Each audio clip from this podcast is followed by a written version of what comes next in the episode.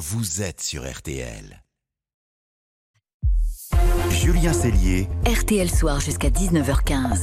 Allez, belle fin de journée et en cette euh, soirée de départ en vacances ou en week-end prolongé pour les plus chanceux d'entre vous, eh bien on avait très envie de s'évader et de voyager avec vous, de fêter aussi un, joli euh, anniversaire, les 50 ans du guide du routard. C'est, c'est en ce moment 55 millions d'exemplaires vendus, c'est la référence et ce soir son fondateur est avec nous. Bonsoir Philippe Gloguen. Bonsoir, merci de m'inviter. On est ravis de fêter cet anniversaire avec vous. En plus, on vous a proposé un petit jeu donc ce soir, votre top 10 des destinations à visiter dans sa vie. 5 destinations en France, 5 à l'étranger. Vous nous avez composé un programme de rêve. On va en discuter avec des auditeurs de RTL du bout du monde ou de nos régions que vous avez justement euh, choisi. Juste avant, puisqu'on fête l'anniversaire, je sais que vous l'avez raconté mille fois cette histoire, mais nos auditeurs ne la connaissent peut-être pas. Le routard, il naît à l'époque où vous êtes étudiant, c'est ça Et après 18 refus, vous réussissez à faire éditer votre récit de voyage sur la route des Indes Absolument. En fait, j'étais étudiant dans une école de, commerce et je voulais faire un peu votre métier. Je voulais être journaliste et parce que euh, voyager, être et être payé, c'était pour moi quelque chose d'extraordinaire. Et donc, j'ai commencé à faire des piges pour euh, des divers petits journaux. Le journal actuel m'a demandé de partir en Inde. Mm. Cet article a été publié sur six pages, il a bien marché, et à tel point que le directeur de rédaction m'a proposé de faire un, guide. Et ce sera le premier guide du routard, mais comme vous le dites, avec bien des difficultés, parce que il a été refusé par 18 maisons d'édition. Voilà, ça c'était le début de l'aventure. Revenons maintenant à notre défi du jour, 50 ans après, votre top 5 des destinations à l'étranger et votre top 5 des destinations en France. D'abord, on va partir loin et à l'étranger. On en a bien besoin après ce printemps assez gris, notamment dans la moitié nord. Alors à l'étranger, vous nous proposez l'Argentine, le Péloponnèse en Grèce, les Pouilles en Italie, la Galice en Espagne et la Turquie. On sort des sentiers battus. Par exemple, la Galice en Espagne, c'est pas forcément la région touristique par excellence. Euh, ce sont les cousins des Bretons, euh, les Galiciens. Je suis bien placé pour le savoir. Ça ressemble à quoi la Galice? Ah ben c'est amusant parce que effectivement, euh, j'ai pratiquement des cousins en Galice moi aussi puisque je suis finistérien. Mais en Galice, on parle breton. Vous avez, on boit du cidre, on mange des crêpes. C'est c'est surprenant. C'est au nord-ouest de l'Espagne. C'est un endroit absolument magnifique, assez peu fréquenté uniquement par les Espagnols qui connaissent les bons coins. Hmm. Et c'est surtout pas trop cher. En Grèce, vous nous proposez le Péloponnèse, donc les terres et pas les îles. Pourquoi? Eh bien parce que tout le monde va dans, dans les îles, les prix euh, grimpent d'une façon vertigineuse en juillet-août. Euh, or, il est beaucoup plus facile de prendre euh, de l'aéroport d'Athènes une voiture de location ou tout simplement un bus et vous prenez l'autoroute, vous arrivez d'abord sur le canal de Corinthe. C'est assez étonnant de voir cette montagne coupée en deux et tout en bas, vous voyez ces grands bateaux. Ensuite, vous arrivez à Épidore avec ce, euh, euh, cet amphithéâtre en bord de mer avec un son, un son comme RTL. et, euh, et vous pouvez continuer plus bas. Vous arrivez à Hermione, qui est une sorte de petit Saint-Tropez des années 50, adorable, formidable.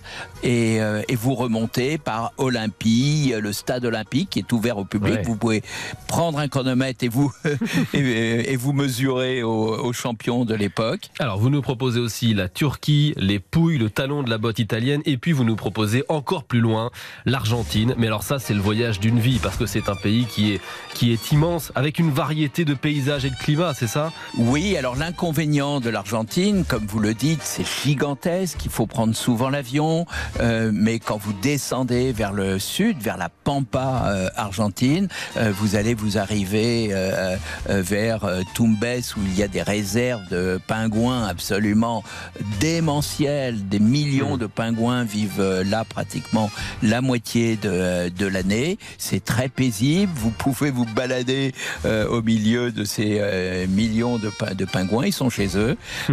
redescendez par la suite vers la Patagonie pour les grands glaciers andins, en particulier le Perito Moreno, qui est une barrière barrière de glace de 4 km de, large.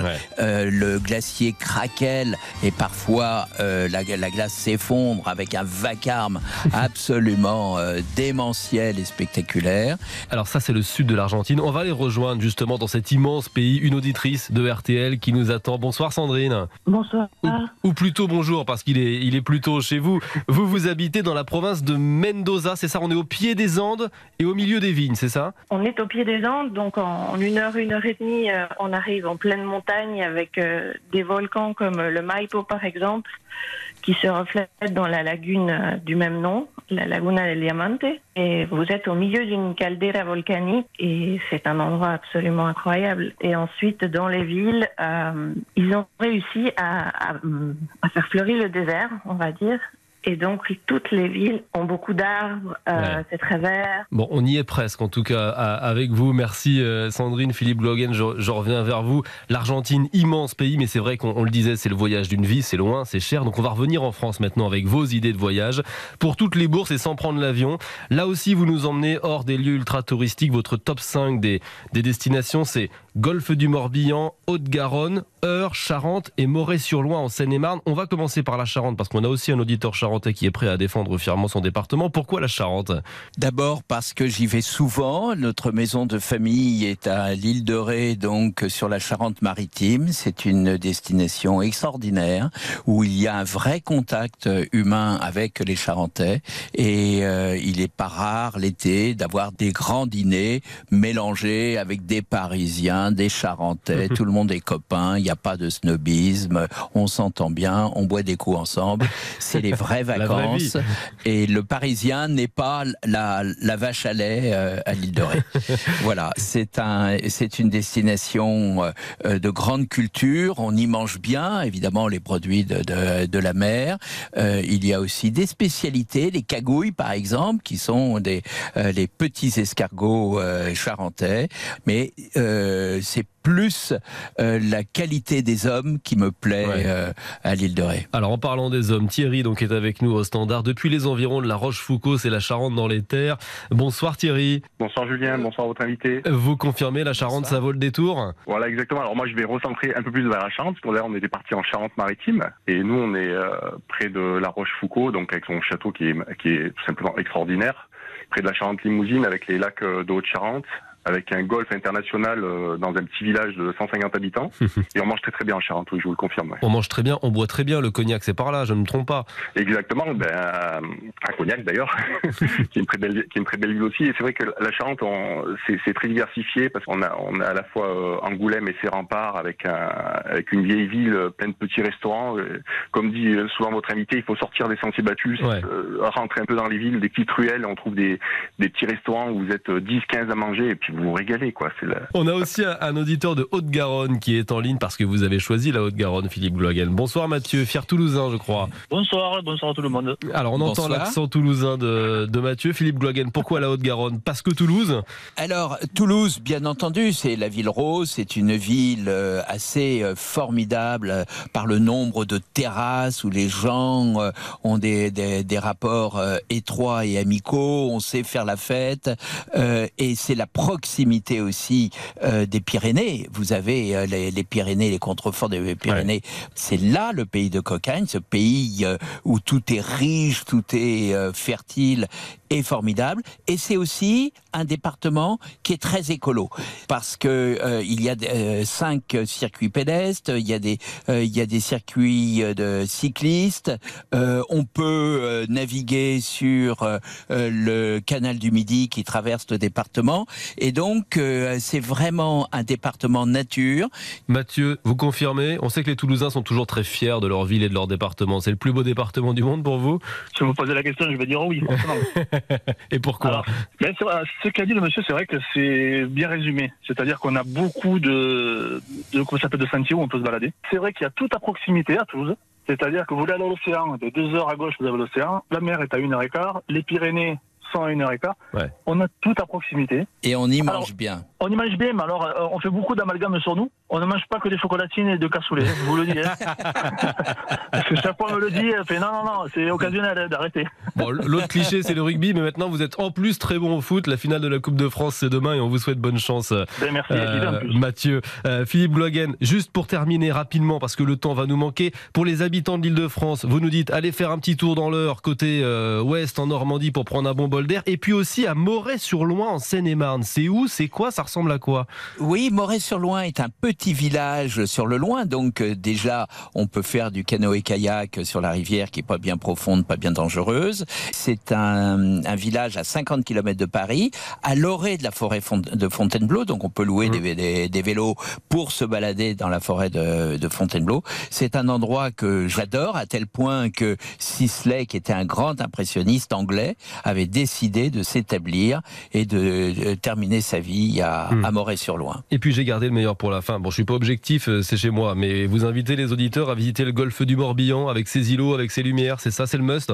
Alors le golfe du, euh, du Morbihan, euh, je suis totalement d'accord avec vous et c'est un Finistérien qui vous parle, donc je peux être sincère, c'est une région magnifique. Vous avez des dizaines d'îlots au milieu du golfe du Morbihan, dont deux grandes îles qui sont ouvertes au hmm. public, l'île aux Moines et l'île d'Ars. Il y a un ou deux hôtels, il n'y en a pas beaucoup, c'est très calme, les gens euh, sont ravis de vous montrer leur, leur, village. Moi, j'y suis allé il y a, il y a dix jours. Euh, c'est vraiment un endroit de, de, rêve.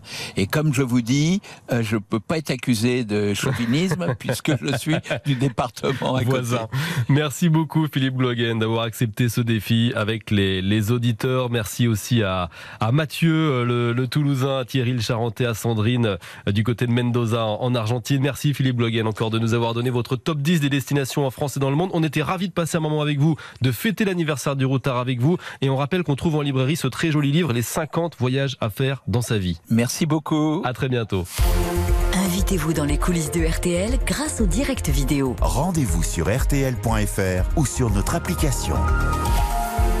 Allez, RTL Soir continue. On va reprendre le fil de, l'actu avec euh, moins léger vos dessous de l'actu dans un instant. Les dessous de la mafia des ordures. C'est une info RTL. Le crime organisé s'invite dans le très lucratif marché de traitement de nos déchets. Ça rapporte beaucoup et c'est peu risqué. On va tout vous expliquer. Et puis laissez-vous tenter dernière. Si vous aimez la chanson française comme nous et que vous ne connaissez pas Albin de la Simone, c'est bien dommage. Nous allons vous faire découvrir le nouvel album de cet artiste si talentueux. Juste après ça, restez avec nous. RTL Soir.